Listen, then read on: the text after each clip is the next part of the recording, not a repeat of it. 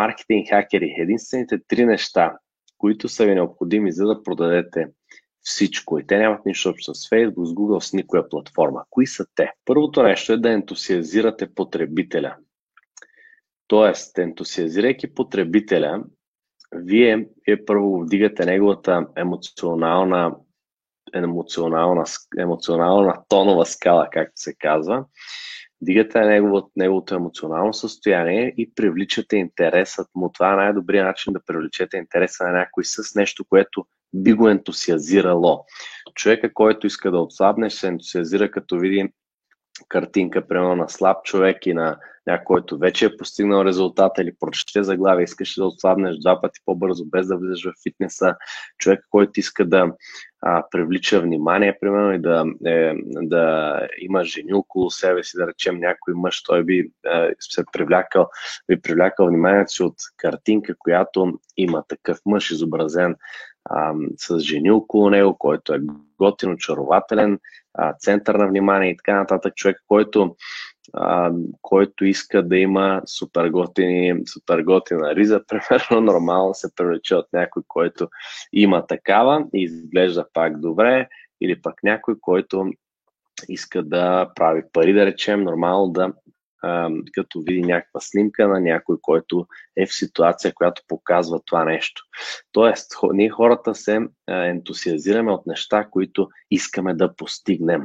Неща, които искаме да постигнем, но и все още нямаме, това ни ентусиазира адски много. На първо място трябва да ентусиазираме човека, за да грабнем неговото внимание и да провокираме любопитството и интересът му. На второ място, второто нещо, което трябва да направим, след като сме ентусиазирали човека, е да докажем, че това, което ние казваме, че предлагаме или продаваме, работи наистина. Това е второто нещо, което трябва да направим.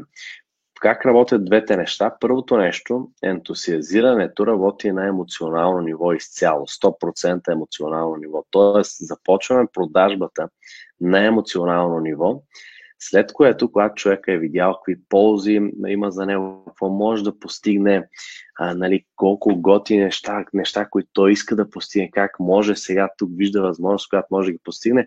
На второ място обаче се включва логиката и почва да задава въпроси и възражения. И ние трябва да отговорим на тези възражения, трябва да оборим всички възражения. Това по принцип в продажбите, когато се случват на живо, е лесно, защото там може да даваме въпроси, да видим човека, да го наблюдаваме, дали стои така, дали пък е с отворена позиция. Изобщо много повече варианти имаме при срещата на живо, но в онлайн рекламата, изобщо в онлайн бизнеса, която се случва дигитално, нямаме тази възможност. Съответно, ние трябва предварително да повдигнем възраженията, които би си повдигнал нормалния потребител, и да ги оборим.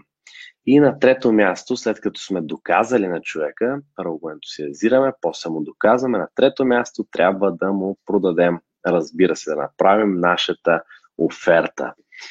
Това са трите неща, които трябва да направите, да ентусиазирате човека, да докажете, че вашето нещо работи, каквото продавате, каквото предлагате, и да направите оферта с точни, ясни инструкции и с всички други компоненти на една неустоима оферта.